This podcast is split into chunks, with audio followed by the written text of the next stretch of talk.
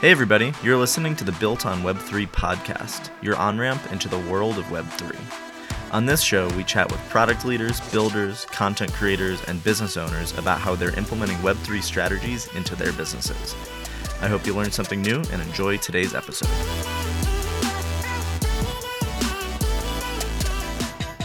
Corey, happy Wednesday. We are so excited to chat with you today about Superf3st and all things Web3. Welcome to the show.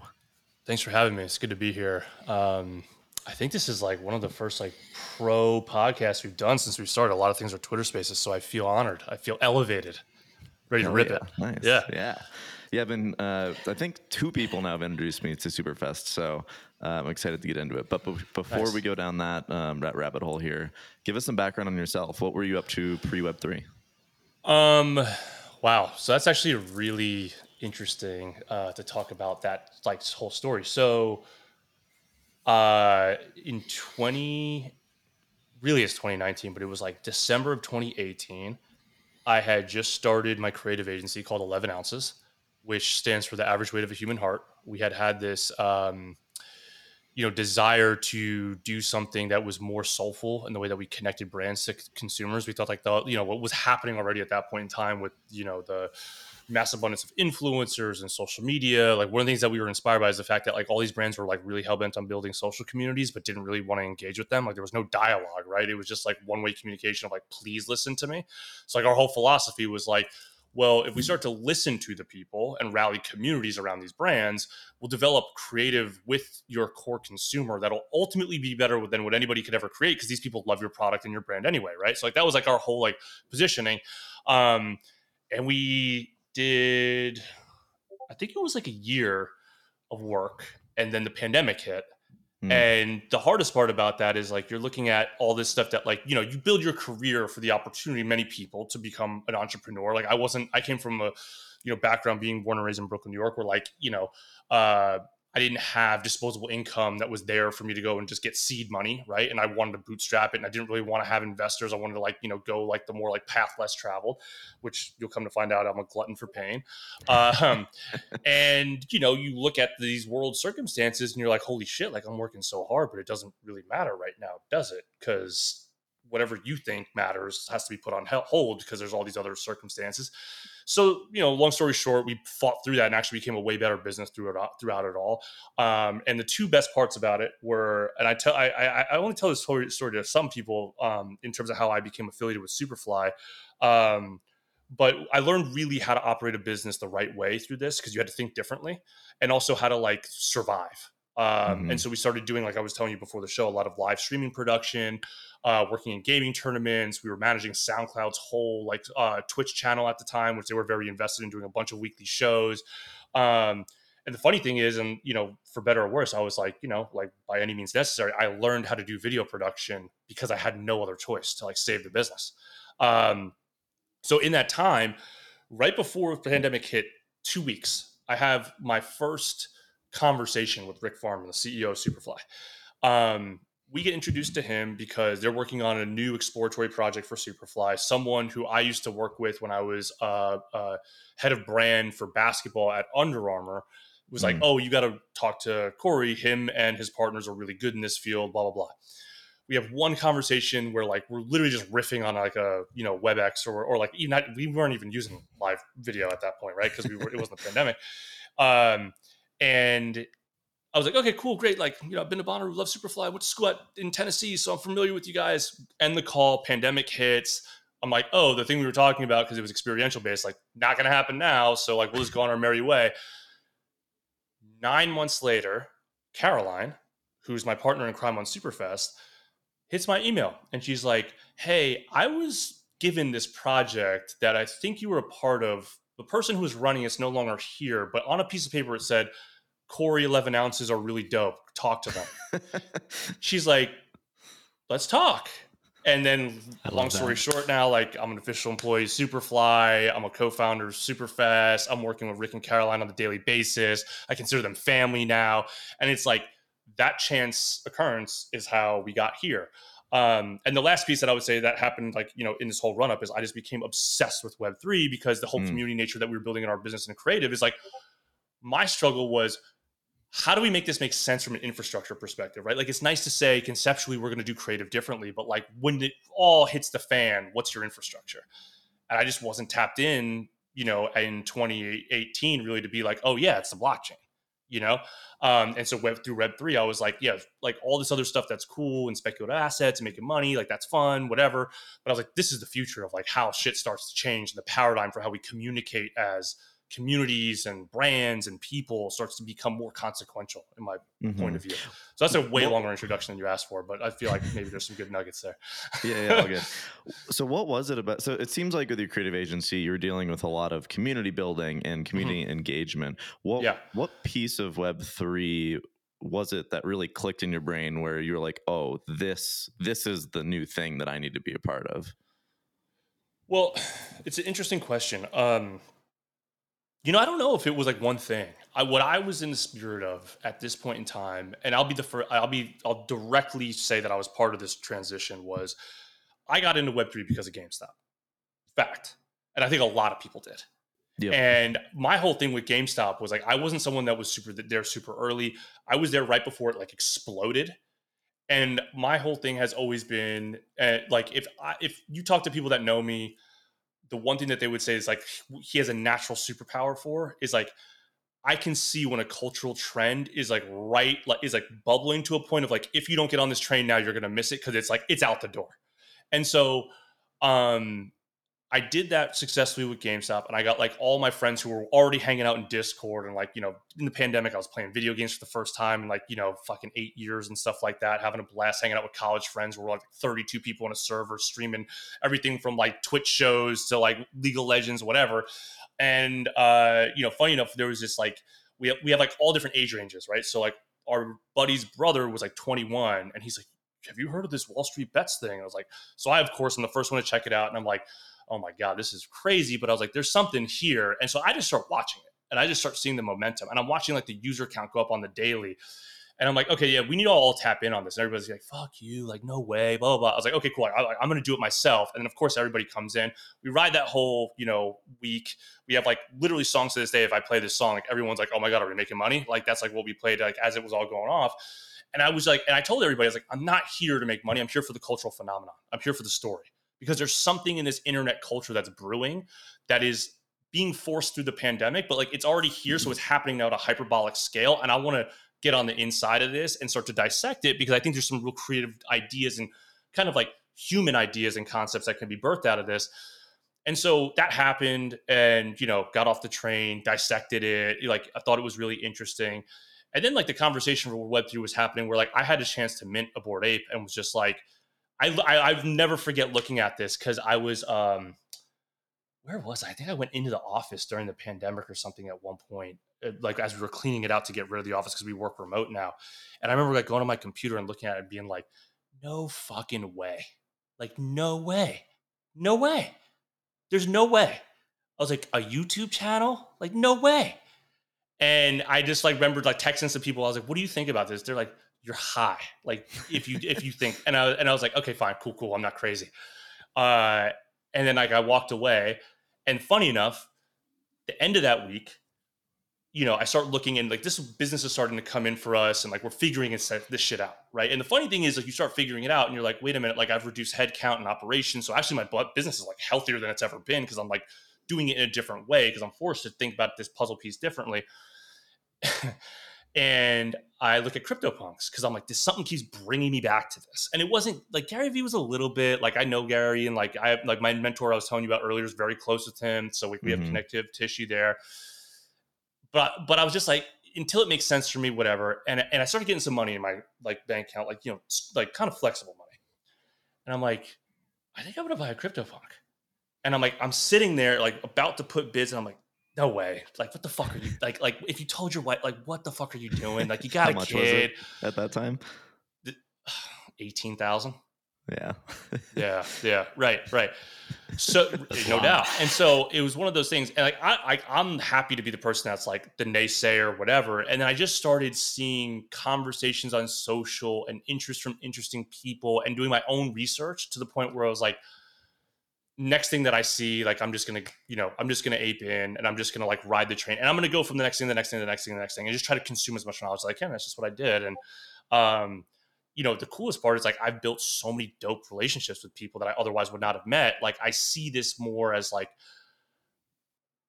a bigger way to have consequence through digital connectivity than ever before, and to rally people with common interests to create really cool things that didn't exist. And so what's fascinated me, but I didn't engage with it to a deep degree, was like the concept of DAOs was like where I was like, wow, like that's really interesting. Like this, like, oh, you're going to invent the next Disney. It's like, I'll believe that shit when I see it. You know what I mean?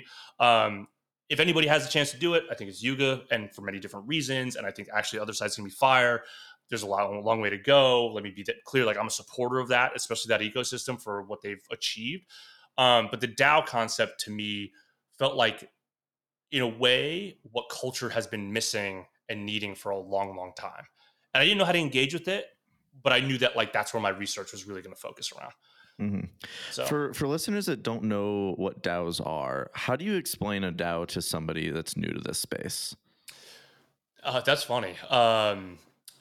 To me, a DAO done really well is a venture capital group of commoners that are trying to create something fresh from a common interest. So like the way that I explain Superf3st to people, when I'm like, okay, like if I take like everything away and try to simplify it as much as I can, it's like, it's a venture capital for creative and arts with a really dope party at the end of the year. You know what I mean? Like, we're trying to fund things that are artful, creative, expressive, that empower our community. And then at the end of the year, we have a music and arts festival that celebrates all the dope shit we've done for the year. And our hope is to create a music and arts festival that not only in the way that we get there is very different than what you typically see, because like one of the big things that's different about how we're approaching this is Coachella, Bonnaroo, Big Ears, you know, whatever, whatever it is. Most of these festivals exist for like 8-week time horizons, right? Where it's like lineup, excitement. Are you going? Are you not? Cool. We're there. Bye. And our thing is like, we're always on tour. We're 24/7, 365. And so, you know, in the interest of that, it's like we're co-creating with a group of people on a consistent basis to realize this future that we want. Like I tell people from a DAO perspective, what I think is really interesting is like, if I have $1,000, I can't do a lot with that. If I can find 1,000 other people with $1,000, we can start to put some cracks in the pavement. You know what I mean? And I think with the way that like, particularly what I believe the core consuming generation of Web3 today is, which is millennials, because it's like, we're just old enough to have a pulse on culture and not be irrelevant and have flexible spending cash to be able to say like, I can put up the extra 1,000, but maybe not 10, 50, because we've gone through 2 recessions now. I think it's a really big opportunity. And I think that millennials have a lot to say and are really misunderstood by like a lot of modern media in terms of what they want to see in the world. But I think the reason that a lot of us are misunderstood is because we've gone through a lot of shit. You know what I mean? When you just think about it. And so I think that the DAO, and I don't think this is just for millennials, but I just think that like we're the ones that are going to pioneer what this is, because we are we have the exposure to get it, and we have the ability to invest in it, and we have the passion because we want to see something different in the world.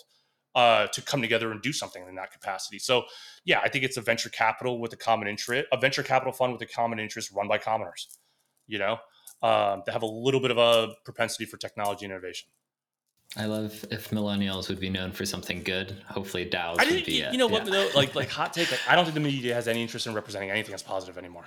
You know what I mean? It's like, no, I think he's like 100%. The biggest piece of shit in the humankind in Roger Stone. But like at the same time, he said something I think is really impactful in what he said in his Netflix special, which is like anger and hate is a more powerful emotion than love. And it's like, you know, if you tell that to my dad who grew up in the 60s and was a musician, he'd be like, you know, that's disgusting. And I'm like, yeah, but like we're here now. Right. But there's, you know, there's a lot of positivity from every single generation. And I think the biggest piece is like, my belief with Web3, what I'm very excited about, because I've never felt at home with popular social media, because I've always looked at it as like, this is shit. Mm-hmm. Like personally, like here we go into the hot take shit. But like my thing, and I tweeted about this today, it's like, we have to stop celebrating people who own things and start like to connect deeper and have meaningful conversations and substance around people who like have ideas and substance and motivation to be things versus ownership. Like materialism is like a real bad part of society right now. And it's like, yo, we all have credit cards. Like I could go and buy Balenciaga XYZ if I wanted to. That doesn't mean shit for who I am. You know what I mean? But we've gotten away from that. So I think that's kind of like, you know, what for me, what's resonated with Web3 is tribes versus mass, you know? Mm-hmm. You said something really interesting, how ownership in Web3 and kind of like that fame and kind of saying like I have this or that. Oftentimes Web1 is described as read, Web2 as read and write, Web3 as read, write, and own. How does that conflict with that kind of notion that you can, you know, have these NFTs, you can have this kind of status because you own certain things? That's a really, really good question, because I think that the bad part of where we are is that we have a Web 2 mindset with Web 3 opportunity.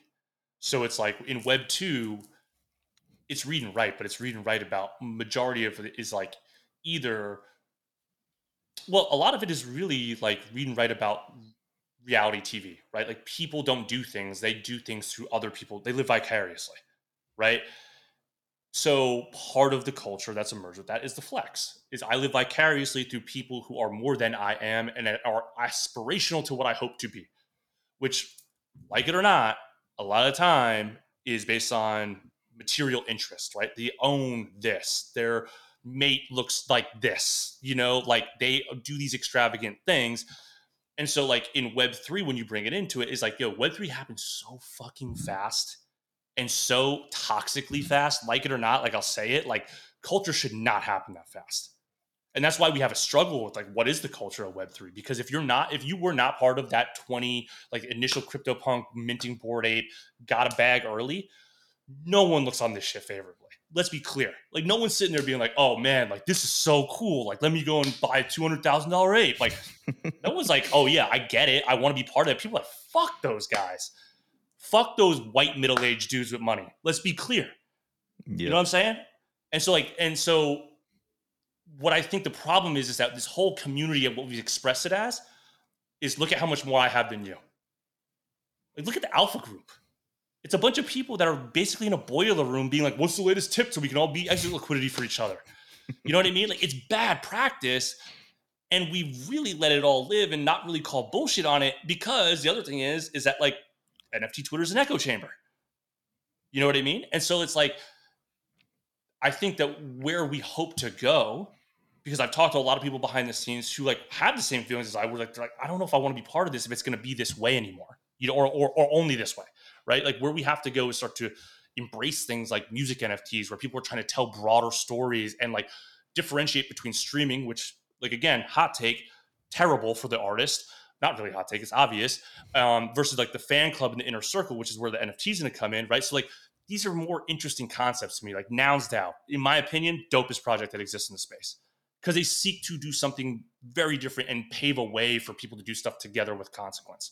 You know what I mean? And I think that's where we'll start to have some of the convergence of like the best of Web 2 melding with Web 3. But right now, a lot of Web 3 is like bag talk, flex, clout chasing from the Web 2 era, but just with digital assets. And like, I think personally, that shit's corny. Yeah, I completely agree. And I hear what you're saying. How do you reconcile, because you're a Bored Ape owner, right? You're part of this very exclusive ownership club. How do you... It's very true. It's very true. I literally have a piece of fucking other side land on my wall. Yeah, I know. Other side, yeah. I know. So how do you reconcile with that? Because I agree. Like, it is that sort of like, here's my bag, here's what I own. It gives me, you know, theoretically you have access to things that we don't. Where does it go next? How do we get out of that? Well, or do we get out of that? I guess I would clear this up. So I was on the outside looking in because I was like burnt by the fact that I didn't mint and I had the opportunity. So of course, like you feel that. And I never understood like people giving credence to like people who had this digital asset in front of their name. It's like, oh, you're an authority now. It's like, this doesn't even sound halfway intelligent.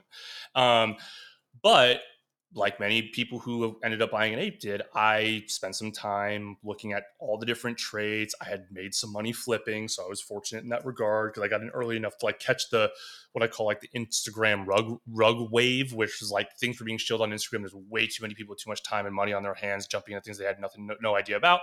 And I'll admit that like I knew what I was doing and like learned and took enough lumps to be able to, you know, profit during that time. I was like, okay, cool. I'm going to get a piece that like I really am proud of that I like. And I just fell in love with the rainbow grill, which is like kind of like if you look at like my Clonex, like Clonex has a rainbow grill too. So like that's my like trait, I would say. And then the other side crystal thing like mixes in with that whole brand DNA of like the crystals and the jewels and the gemstones or whatever, which is kind of like, you know, core to who I am. I have like 40 different crystals in my office or whatever, for whatever reason. The other piece that I'd be clear is I honestly have received zero benefit from being a Bored Ape holder. Like, I think that the original community that founded it and stays close was before my time. I went to Ape Fest and had a fine time. I've been to a lot of live shows and festivals where I was just like, you know, it's cool. It's cool. Like, too many people in the crowd that don't know who LCD Soundsystem is. Kind of weird, but it's cool. Not a lot of people dancing, but you know, it's cool. Not a lot of weed smoke. It's exclusive. Right. 30-minute drink times. It's cool. Way too many people in line for merch. Interesting.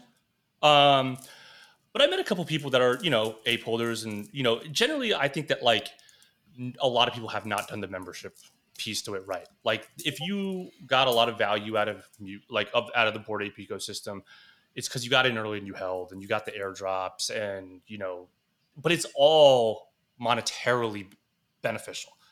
And I just don't believe that that's the only way to create value. I actually, in fact, believe that culture based on financial gain is not a culture at all. There's like one culture that's been built that way. And it's called Wall Street. And you tell me how cool that is. You know what I mean? So it's like, I don't have an interest in being built out. Like I was part of sneaker culture in 2004 when like Supreme was just becoming a thing in New York. Like I remember going to the Supreme store for the first time, like looking at like box logo tees and being like, I guess I'll spend, you know, $30 on this, whatever. Like, I like the name. It's cool, you know? I had a bunch of friends who skated or whatever. I went down to college in the South wearing, like, Bape and Billionaire Boys Club and Supreme and all this shit, like, in 2005. You know, people looked at me like I was an alien that got dropped in the middle of Knoxville, Tennessee. And when things get overly commoditized and commercialized and money becomes part of the whole thing and the StockX flip, it's like it completely washes out the soul of this whole thing, which is why sneaker culture is dead now. Like, everybody that's a part of sneaker culture knows that the shit is washed. You know what I mean? And so, for me, I'm like, it's interesting. Like, I have to fight instincts because we're in a time with social media where everybody's like, dashboard, numbers, scoreboard, go, time horizon, how long? You don't have enough time. What's your viral moment? PR. And I'm like, but all those things can be manufactured. Like, it's, to me, it's easier to create hype than it is to create something of substance that matters to people enough where they want to create it gradually together. I find that to be the art form. Because it's like, if you can actually say no to hype and you can go into the bunker with like 100, 200, 500 other people and start to create dope shit, not a lot of people do that anymore. And like, that's how hip hop was born. You know what I mean? Like, there was a time in fucking New York where people listened to hip hop. I was like, that's not music. Where are we now? You know, but like anything worthwhile has got to burn slow. It's got to. And that's why, like, honestly, the bear market is the best thing that happened to Web3. Best thing. Go ahead. I can go long. I'm sorry. I want to tie something. So you just started talking about creative again. And at the very beginning, you said you wanted to do creative differently, but you also run an agency. And I imagine that means that you want to run an agency differently. And then you also said that you were really into DAOs. How do DAOs change your agency so that you can do creative differently? That's, you know, it's an interesting question for a lot of different reasons. It's interesting because it's like, transparently, I'm so focused on Superf3st. Like, it's really the majority of all of my life right now. Because for a lot of reasons, I have really incredible partners in the team that help me run 11 Ounces. And we have a very unique business model with how we operate lean and have a lot of really good partners and things of that nature. I don't know that the DAO's ready to impact my core business yet because the learning curve is still high, right? But I think the way that we were using a similar concept prior to even knowing about what a DAO was basically like finding the most talented creatives that loved a brand, bringing them into the creative process and being like, rather than paying this photographer that I would pay to shoot a campaign, I'm going to go find everyday people that love this brand that also are photographers to be the ones that we pay and shoot, and almost use it as like a point, like a platform for them to get to the next level, point of exposure, an opportunity for them to be mentored and learn. Like we actually ran a bunch of these kinds of things. Like we did this really cool campaign where we did a whole photo shoot out in LA for Paper Planes, which is like Jay-Z's brand out of Rock Nation. And one of the kids that was a photographer had never had like a professional opportunity and got hired by the Yankees following the campaign that we did, right? So like, to me, like that's the case of like what the fuck I've ever been trying to do, right? Because my whole thing, and why I'm honestly not great at running a business and advertising, and I'll be the first one to say it, is I just will not take every money.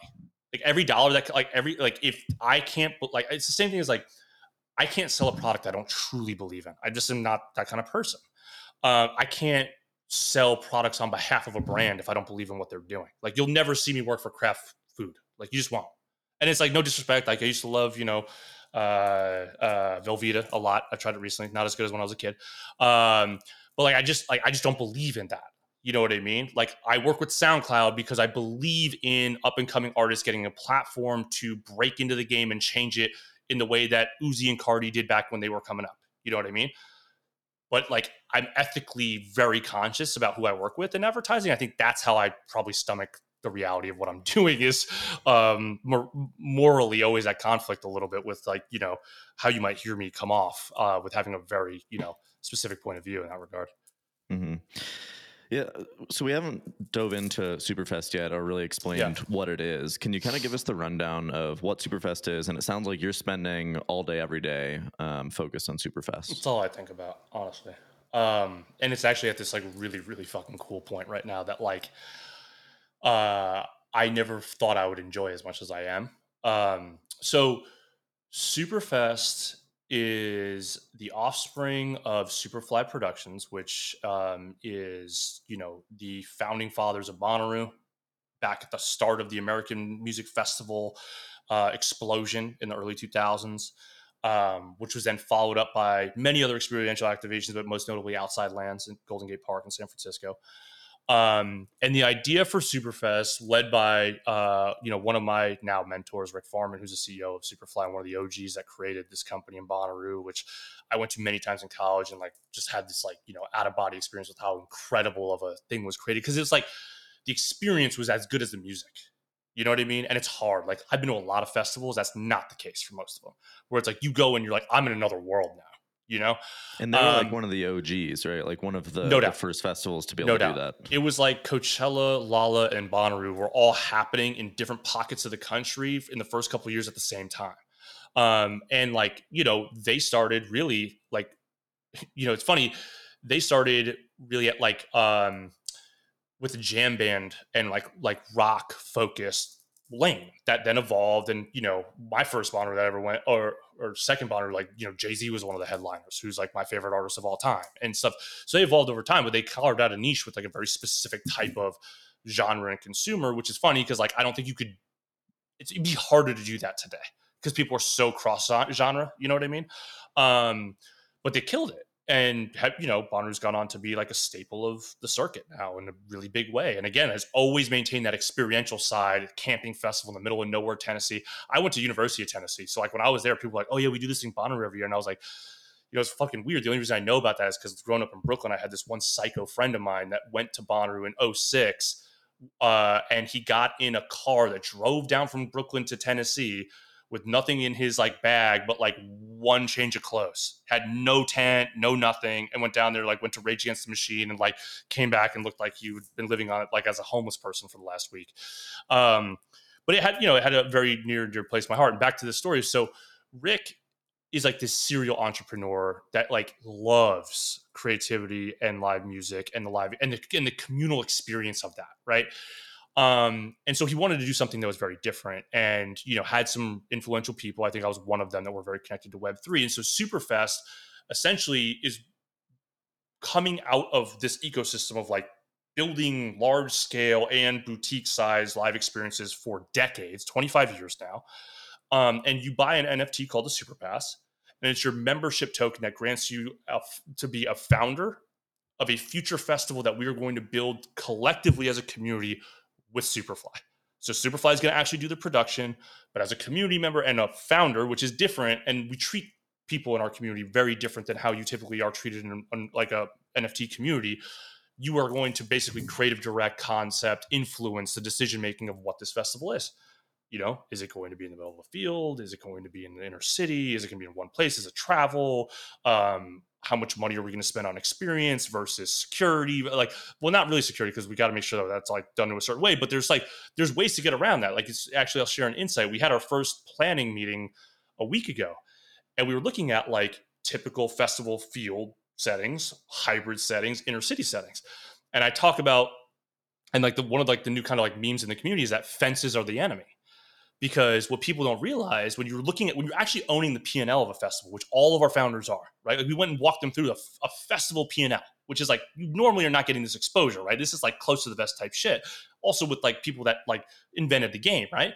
You start to look at the price of fencing and you're like, wait a minute, like I can get another headliner for this shit. Like fencing? And so like, you know, it kind of like starts to make you think like maybe we want to do something city-based for the first couple of years, because why would we take that money and put it to fencing? Like if you think about what the fencing price is, well then what are porta potties and what are this? You know, and so it's a really interesting exercise that we're all going through with the community where everybody's thinking very critically about how to, you know, build this festival. But what I think is more exciting is it's not just a festival. Superf3st is a decentralized festival collective that consists of artists, superfans, and makers. And we come together with the shared interest to go see shows together, to throw our own shows, to celebrate art and culture, and our North Star is to build Superf3st. And the engine that powers the whole thing is our Superf3st treasury, which is our DAO-like component. So what we did when we went through Mint, and I'll be the first one to say, so we have 3,333 founder tokens. We minted about half of them. 80% of that revenue went into the treasury. 20% went back to the project to pay for staffing and, you know, allow me to have a family and all that kind of shit, as well as some other people that worked really, really hard on this. And 325,000 went into the treasury. And so since then, we've had a group of 7 festival Superf3st holders go to Halloween last week. We had a Fish and MSG New Year's pre-party that's going to have 50 people come into our orbit and hang out before the shows over New Year's be approved. Carnival Rio trip was approved. Art Basel we're going to, which was $70,000 was approved through the treasury. So the community now is creating experiences, small and large, using what we were giving to them. And the best part of it is it's all chapters in the book of building Superf3st, right? So it's all, we're always on tour, we're always activating, we're creating new ideas, we're putting them actually in the market. We're using that to recruit more people in. And ultimately, like I said, like we're going to end up building this festival. So again, it's a, you know, creative venture capital firm run by commoners with the power of Superfly building a dope ass party at the end of the year, but also a lot of really cool stuff in between. So sorry that that's long-winded, but I don't believe that there's really many other projects that are doing what we're doing in the space. So I like to take the time to talk about how different it is and kind of all the components. For sure. Yeah. So like you said, you mentioned about half of them. So that's about what, 1,500 founders that own a Superf3st. Yeah. What types of people are those? Is it like, do you even know, do you have insight into who these people are? Like, are they mainly artists? Are they mainly just people who like festivals? So or, like, who are they? So we have in that, we have over 100 artists that are both visual and music artists, like everybody from Pussy Riot to Justin Barrett of the Glitch Mob to Amber Vittoria, who's, you know, very well-known visual artist, Jen Stark, a bunch of other LPGOB, Blondish, you know, like we have like a very robust artist roster, which Caroline has been, you know, responsible for putting together. What's also cool is we have a bunch of like Web3 endemic artists that are part of that, like Cam Murdoch, Domino, Taro. Like we have a bunch of people that are like born out of Web3 from a, you know, musical perspective. So we want to give them a platform as well and be part of that story. We have industry founders as well. So people that are less artists, but like working in the business of music and creating really dope shit in that capacity. And then we have a lot of people that are like festival goers and super fans, right? And it's the cool thing about it from a community perspective is that if you're like a super fan, you get closer exposure to the creative process than ever before. And I like to tell people that like with the treasury, you actually get to be a creative in a different way, right? Because like each proposal is creatively driven, right? Like the best proposals have like a point of view and an idea, and like you have to sell people on it. But on the flip side, if you're an artist, you get proximity to a group of people that like love art and culture the way that you do. So like you can test new ideas. You know, like a lot of people that we brought into our orbit have said that like one of their incentives that they want to expand their brand. And it's hard to do that sometimes under their normal moniker and their normal horizon that they work within. So in Web3, they can take risks and chances that otherwise they might not be able to. So it's really inspiring to them. But yeah, it's a very like vibrant and, you know, robust community. We have in total 656 unique holders right now. So it is a small community, but it's also like been a blessing for that, because like I've personally met with over 95 of the people that are in our community, like on like a hour long one-on-one call. So I know I have like, and I take it upon myself to like try to do like a good amount of that on a consistent basis. We've had a lot of like meetups where people have, you know, met up and gone to shows together. And you can see the camaraderie that comes through, you know what I mean? Like it's, I think one of these things where people are very understanding of what the opportunity is long term and the investment of the people that are a part of it, and also the mentorship opportunity and the learning opportunity that goes into a very like high barrier to entry industry. You know, like it's not easy to get into this field. So the fact that you have people that have been in it for, you know, decades and worked in it from various different capacities is like pretty cool that you get that level of exposure and opportunity to collaborate, ideate, and learn from people that do things that you want to do, but otherwise might have no idea how to even break in. Totally.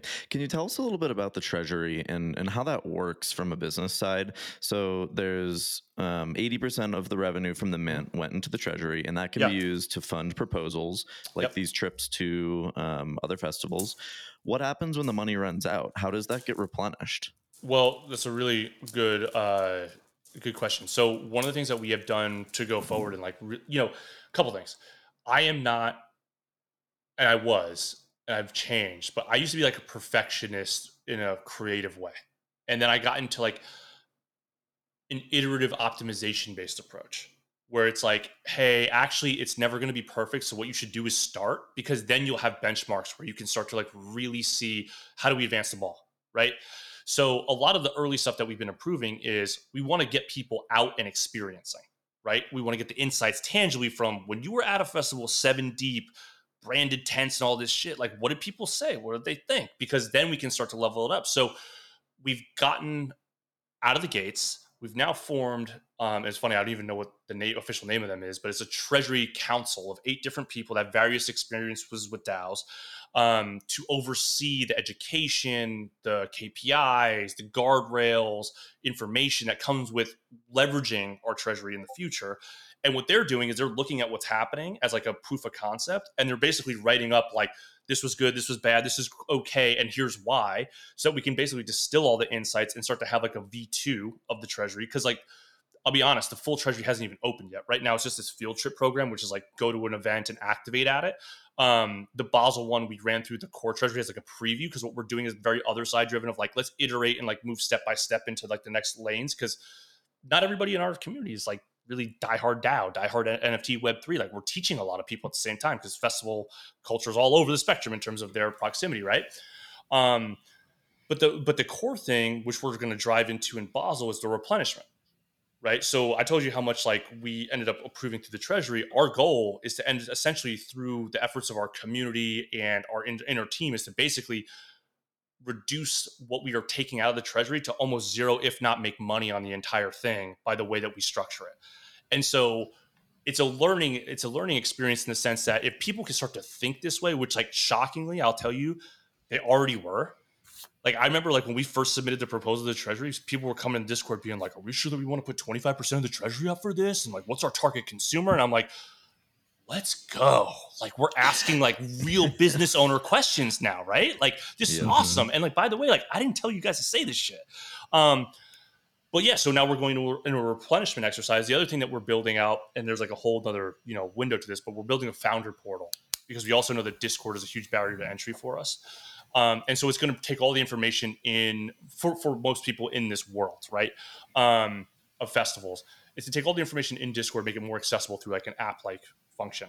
Cool. And one of the key pieces of that is going to be recruitment, because the way that we want to leverage the rest of our tokens and bringing and growing our founder base, I don't want random people to just go ahead and mint off the contract anymore.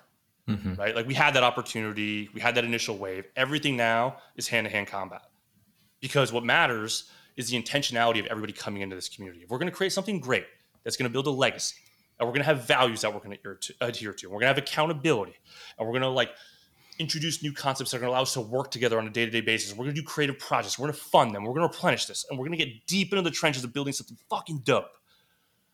We got to know that we're bringing the right people in. So the founder portal is going to have an ability to say like, yo, like I went to a show and met this really dope person. There's 1,500 tokens in our treasury. You can mint at mint price while our floor is whatever it is by scanning this QR code and going direct to a site. And you can pay by credit card or ETH, depending on what your level of, you know, familiarity with Web3 is, but it's all street team oriented for the future. Mm-hmm. So even though mint is closed, there's still a mechanism for new people to mint. There will only be through the, like these, basically all the super passes went into the treasury. So these are treasury based allotments. So what we're going to be doing is saying like for Basel, for instance, and like, this is, you know, something we're just talking about is figuring out how many super passes from the treasury we're going to make available for recruitment at Basel.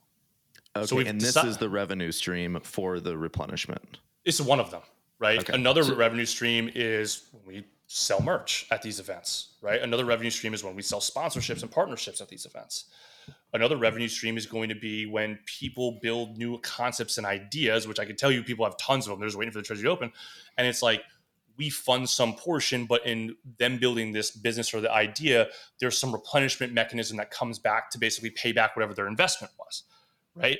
So there's a lot of different ways to do it.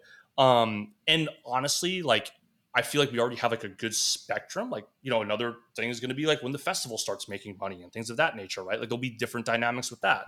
But it's really like, you know, focus on the ones that are ahead of you and then start to build new pathways into future revenue and opportunity as we go.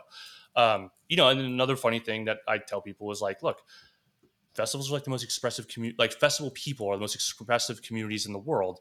And we don't have a PFP yet, you know? So, mm-hmm. and like, that's just the start of a new conversation. Right. But again, my thing is like, we are going to go at our own pace, run our own race, and we're going to stay low and keep firing. And we're going to build as our community dictates in that speed.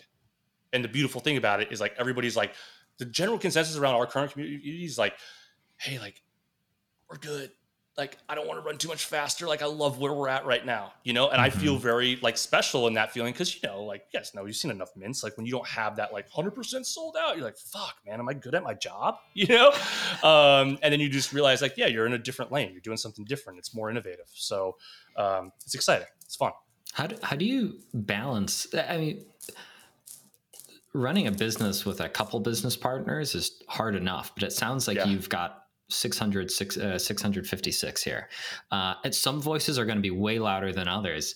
How do you balance that? And is this kind of like a thing of like, hey, well, I've got 2 tokens, you've got 1, I've got 2 votes, you have one. Like how does this work? And then how do you also deal with the natural tendencies of like the floaters kind of like going with the flow, whatever, and then no doubt the ones that are the actually active, because a small echo chamber might just end up taking over the whole thing because they're just the loudest and the most interesting. No doubt. It's a really, really fucking great question, man. I mean, I think there's a couple things. One of the things that we've done that I think has been devoid, like has not been prioritized throughout the greater space, and we were like, we're not going to make any decisions until we do this, is we codified our values up front. And I think it was that was our first vote ever. So everybody in the community voted on, are we going to adhere to this, right? And so what that does now is it creates a filter and gives air cover for everything. So like, perfect example, like we are doing as part of our Basel treasury fund, a housing stipend, because we're like, hey, like, you know, everyone comes from different means, and Basel's expensive. We're going to put up a certain amount of money for this one thing and make sure that like, because everyone has this passion to like stay together in houses, which is also very unique for like Web3. Like everyone, like I think we have like 30 people staying in 2 different houses where they're all like living together and like going to have their own like little activations that they're going to do and shit, right? And there was people that were like, you know, hitting me directly being like, hey, like, I wasn't around. I didn't know this was going down. I missed the cutoff. And I'm like, hey, man, like, value number 11, answer starts with you. How do you fix this problem? Now you mind to solve. And they're like, yeah, you're right, man. I'm sorry. Have a nice night, you know?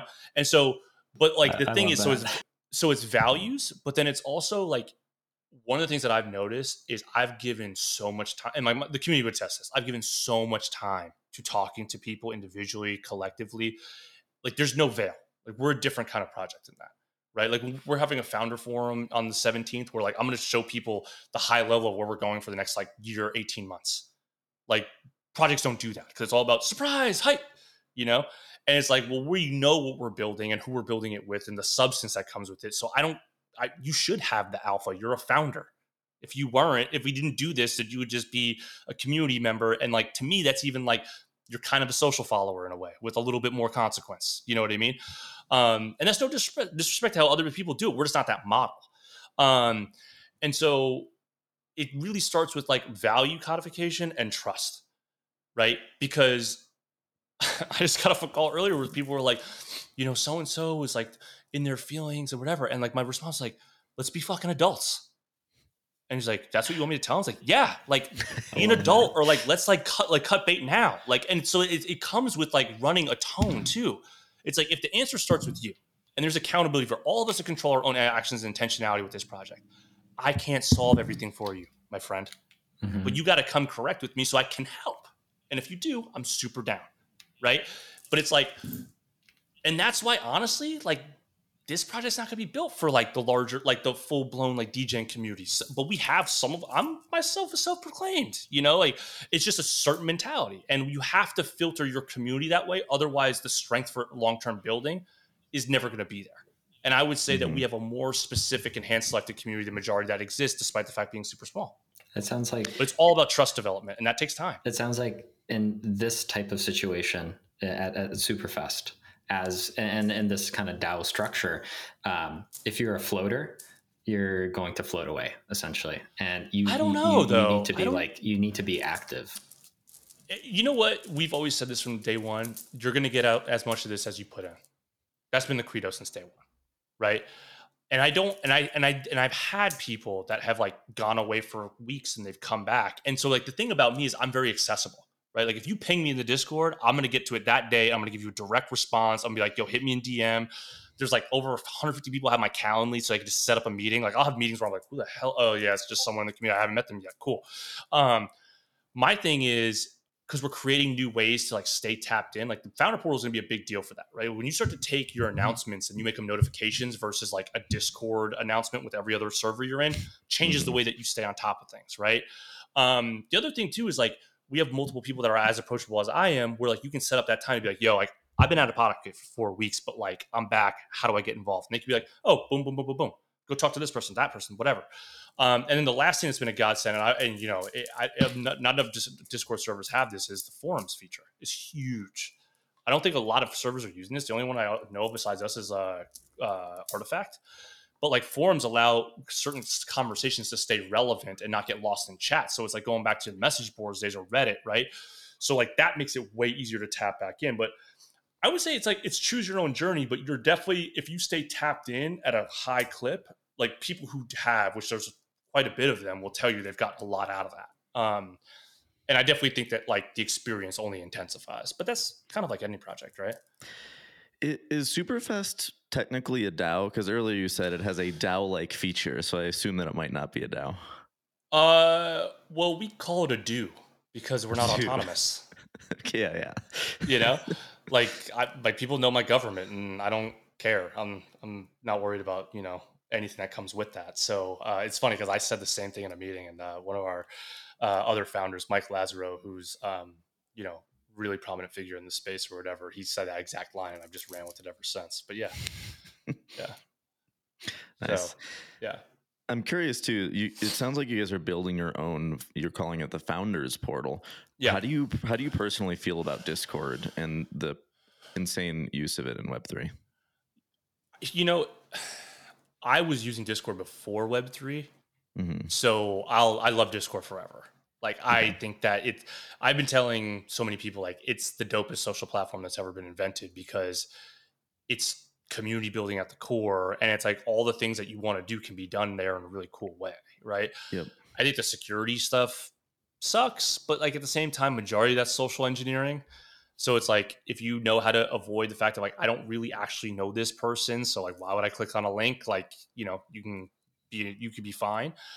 I just think that like, however, the learning curve for it is higher than any social platform. Like it just doesn't look and feel like other ones. So like when you have someone who, you know, your homies with that is huge on Instagram or YouTube, whatever, they come over, they're like, what the fuck do I do? And, you know, and some of them just don't make it through the learning curve. Like I've had a lot of friends that like during the pandemic, like we were watching, you know, everything from like, you know, I'm a big Knicks fan or whatever, you know, which is unfortunate. I'm a big Tennessee Vols fan and we're having a great year. So I'm gonna call that out live on stream. If we beat Georgia this weekend, you will hear some more from me in a lot of different ways. But we were watching sporting events that everybody's into and like they just literally could not wrap their heads around the environment, right? So, you know, it's one of these things that I just know is not going to be mass consumption the way that like TikTok is or Instagram. So then therefore it's like we have to meet people where they are. Right. Mm-hmm. Like that's the number one thing that I've always preached in like doing creative marketing is like, hey, like your idea is great. No one cares about your problems. So like you have to go to their turf. You always do. Right. Like if you want to be a part of something, you want to interest people, like you got to meet them where they are. So we know that people engage with apps. We know that like if that app has enough baked in utility as to why you might use it and we can get into your top five, we're going to make people, like back to what Thomas was saying, we're going to make people power users, but just by way of having a way better method of engagement. You know what I mean? Like if we could break into your top five, top eight used apps, like you're probably going to naturally be more connected to our project than a lot of other things that you just do in life because it's right there, you know?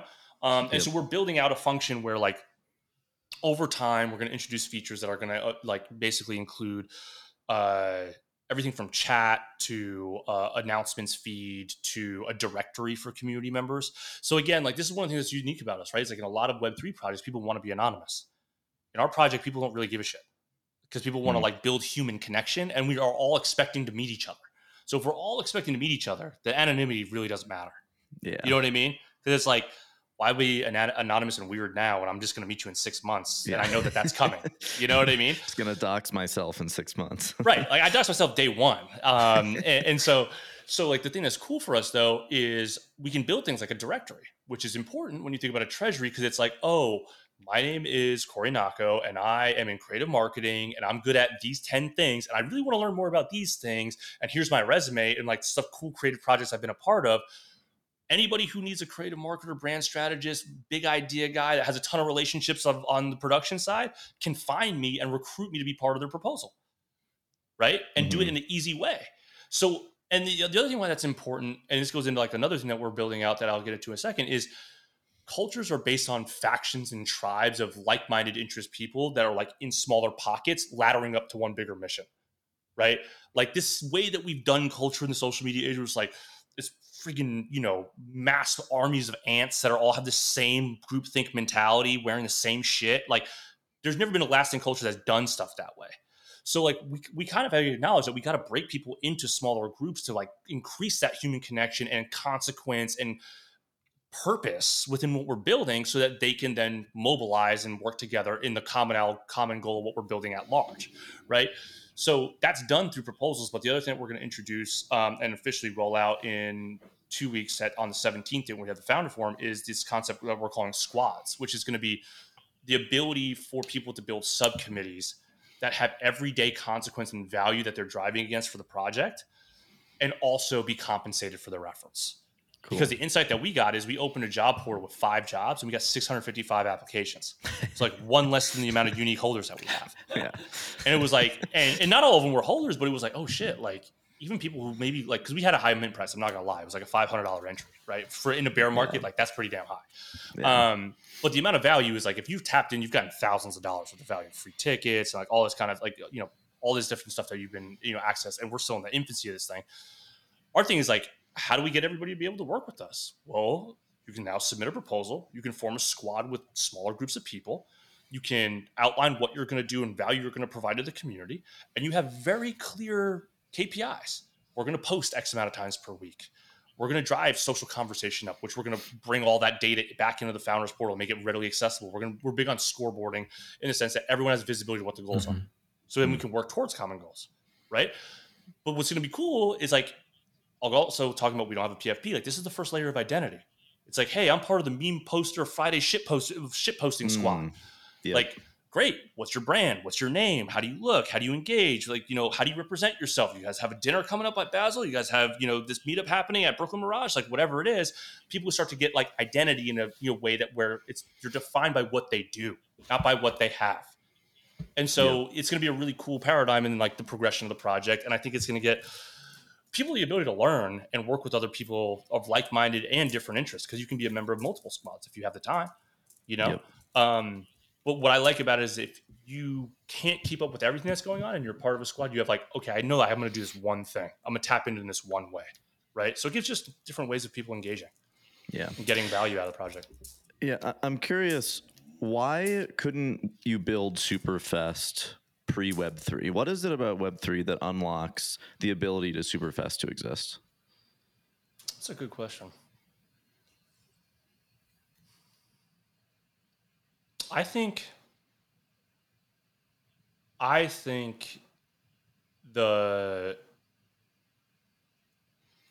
it's really that like stuff being on chain creates a mentality shift in a way.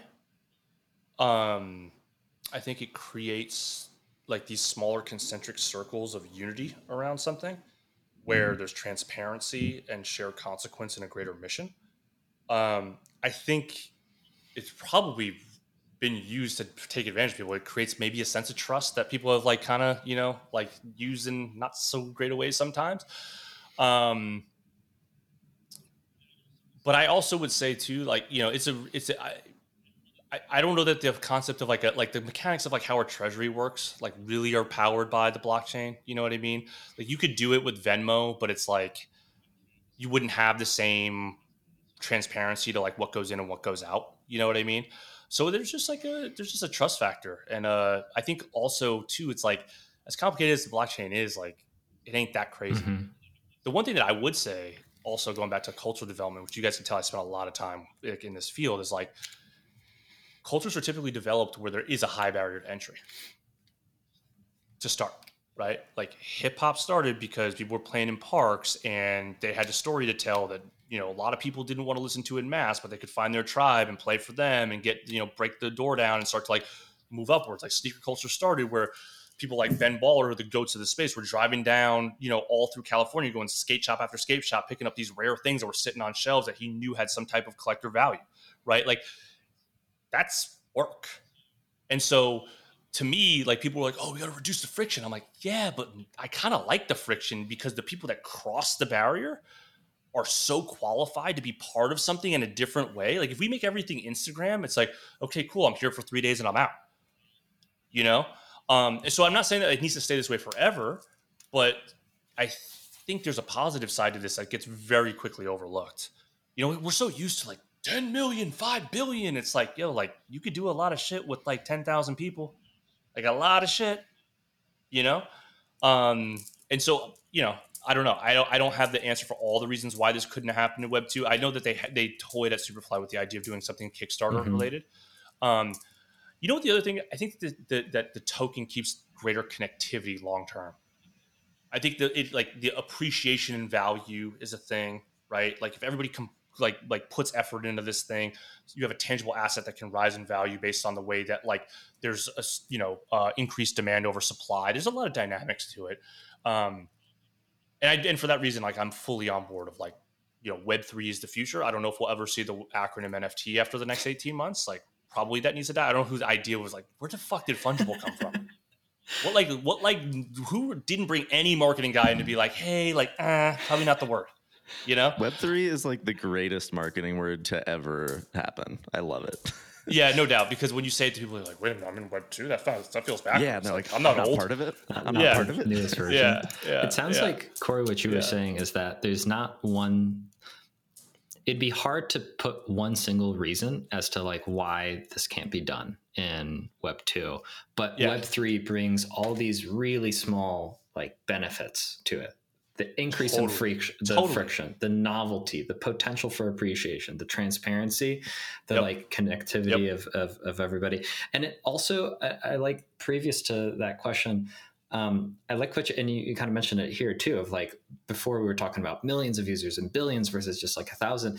It sounds like it's okay to build small communities in Web3. We have to build small communities in society.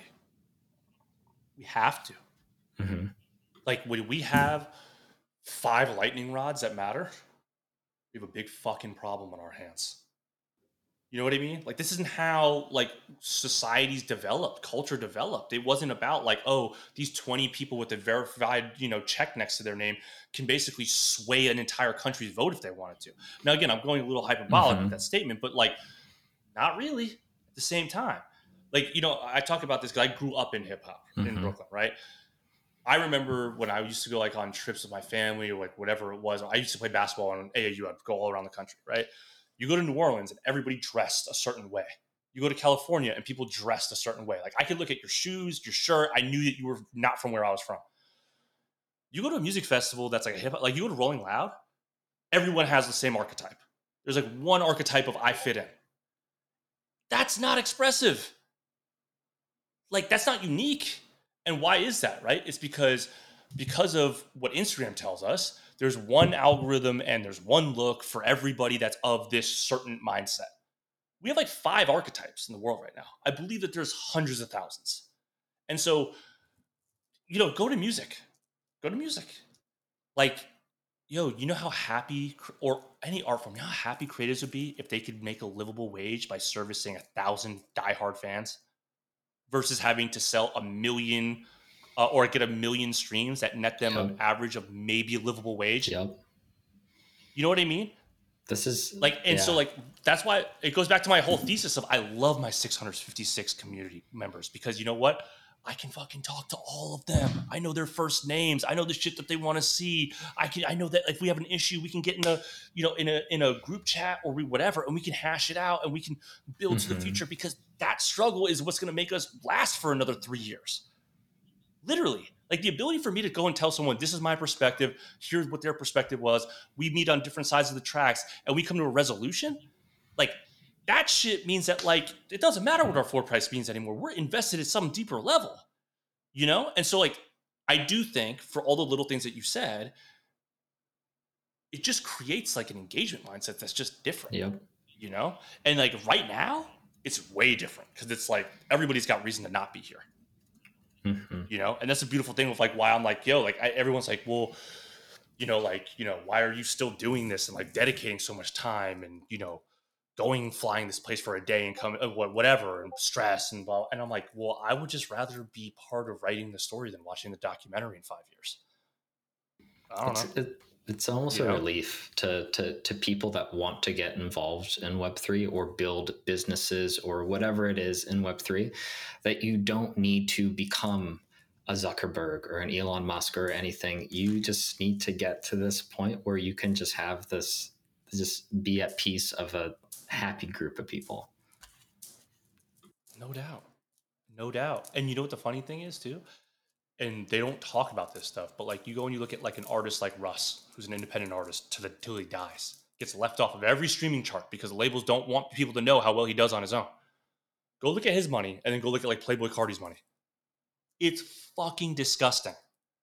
But there is a thing to like independent, and this goes back to the idea of ownership when you think about it the right way, right? Like when a couple people can come together and own this thing together, whether it be through a digital asset or some type of form of investment or whatever, like you can create a lot of opportunity and wealth diversification for a good amount of people by servicing just a decent amount of people.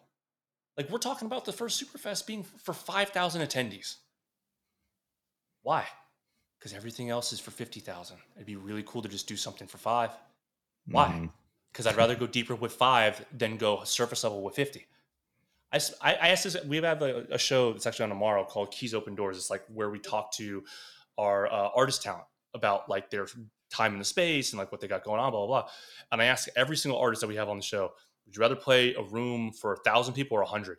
Every one of them, 100 100 people, sweat dripping off the ceiling, locked the fuck in. It's like, okay, well, what does that tell you? You know? And so there's just like this really interesting paradigm that's happening where it's like, I think the mass virality of things is becoming less interesting. There'll be people that still pioneer that and do that, but there's gonna be a lot more. Maybe this is how we build back the middle class, right? By like building these like subgroups and subcommunities that can just be happy coexisting and being good enough and servicing what their needs are and feeling fulfilled. Because like, I know a lot of people that don't need to make, you know, $100 million to feel happy. I know some people that want to. that reminds me, even from a fan perspective, like Thomas and I used to host and go to a lot of So Far Sounds shows when we were living in Chicago and San Francisco. Yeah. And we always prefer the shows that are, you know, in a living room, you're sitting on the floor, there's 40 of you there. It's so much better than going to they pretty much just do WeWorks now, So Far Sounds, which is annoying. And you go to like a WeWork show and there's like 150 people there and you're like, this isn't as good as it used to be. I'm a diehard Fish fan too, which is odd. That's like Jay-Z and Fish are my two biggest. They actually did play together in Brooklyn one time, which is funny. Nice. But like every tour I seek out, like, aside from Madison Square Garden, which is like to me the greatest music venue ever, I seek out like the biggest shithole on tour. Like, where are they going to perform? Where like there's gonna be the longest bathroom lines, there's gonna be the lowest attendance, it might smell terrible, there might have not been a good show here in a decade, you know, because like it's like the ability to find magic in unassuming places, you know, versus like it's a cool venue, the Chase Center out in San Francisco, but like I don't know, I loved Oracle. For sure. Do you have a few more minutes? I just realized we're like way over. Yeah, no, I'm good, man. Okay, cool. Once we get rolling, you know, I'm locked in. Yeah. I want to ask you, so you're deep into, you know, running a community in Web3. So I'm assuming you've learned a lot and you've seen what works and what doesn't. Uh-huh. What, like, if someone listening is thinking and they have an idea for a community they want to start, what are kind of some learnings you have and some key takeaways that you might do differently next time? That's an interesting question. So the number one takeaway that I would have going into it next time is, well, actually, you know what? The number one recommendation I would have is get good and comfortable with not being derivative. Like, because almost every project has a derivative mechanic to it. It's like, oh, like this person did staking, we're going to do staking. This person did PFP, we got to go and do a PFP. This thing looks like this, we got to look like that. Like I told this to a lot of people, but I was like, what got me fucked up was like, you know, I'm a competitor, right? So like you want to do things to the best of your ability, but it's like, you're forced to realize at some level that like, if you're being innovative, not everybody can understand that right out of the gate. And you have to go the path less traveled. Now, if you're in it for the money, which is like, you guys can tell over this conversation, right? Like that's not the core thing that drives me, right? There's a lot of other things like, you know, I like money and I like, you know, living a certain type of lifestyle, but at the same time, like it's always got to be about something more.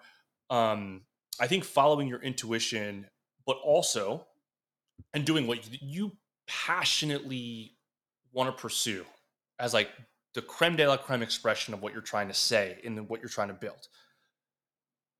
You should do that, and you should not change things based on the fact that something else that was this way sold at this rate, right?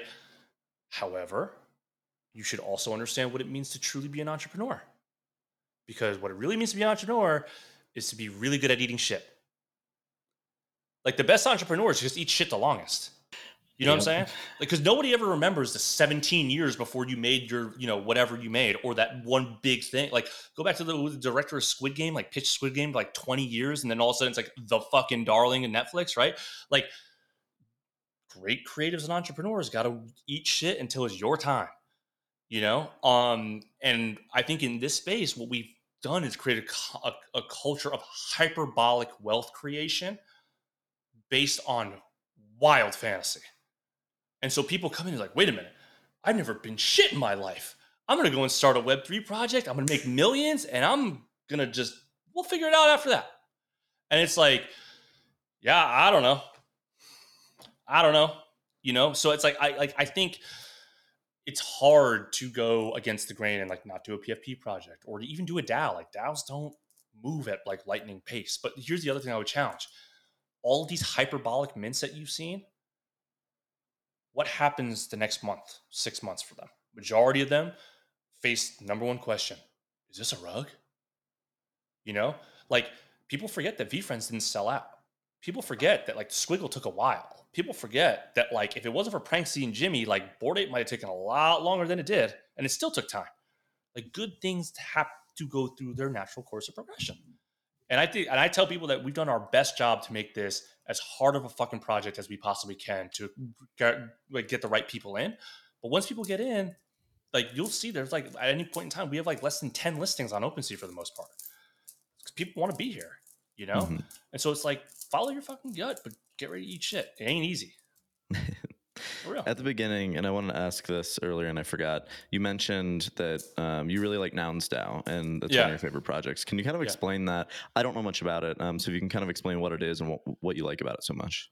Well, I just think that Nouns pioneered the idea of decentralized creativity and like venture capital for it. I think that they have amassed a wild treasury, and like last I checked, it's like $54 million.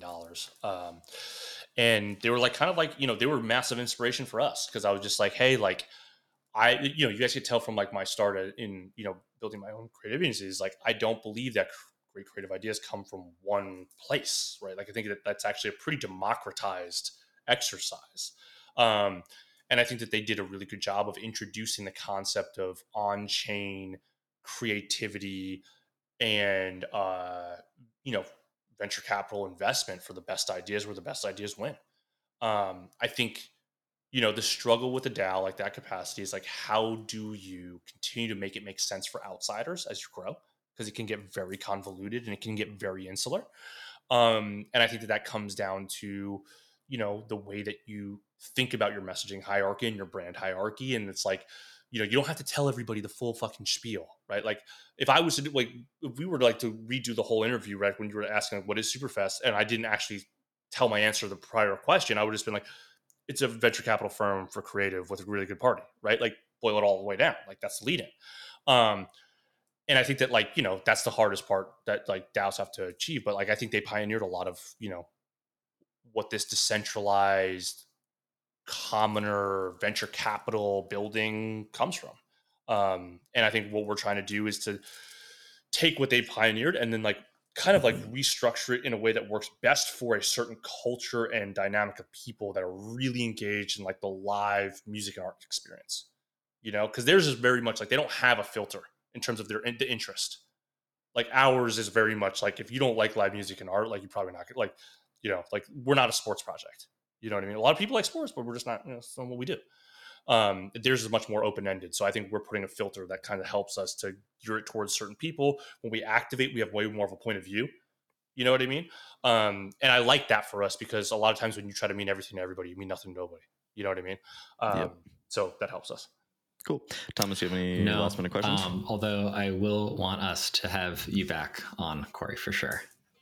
Because this is so much fun.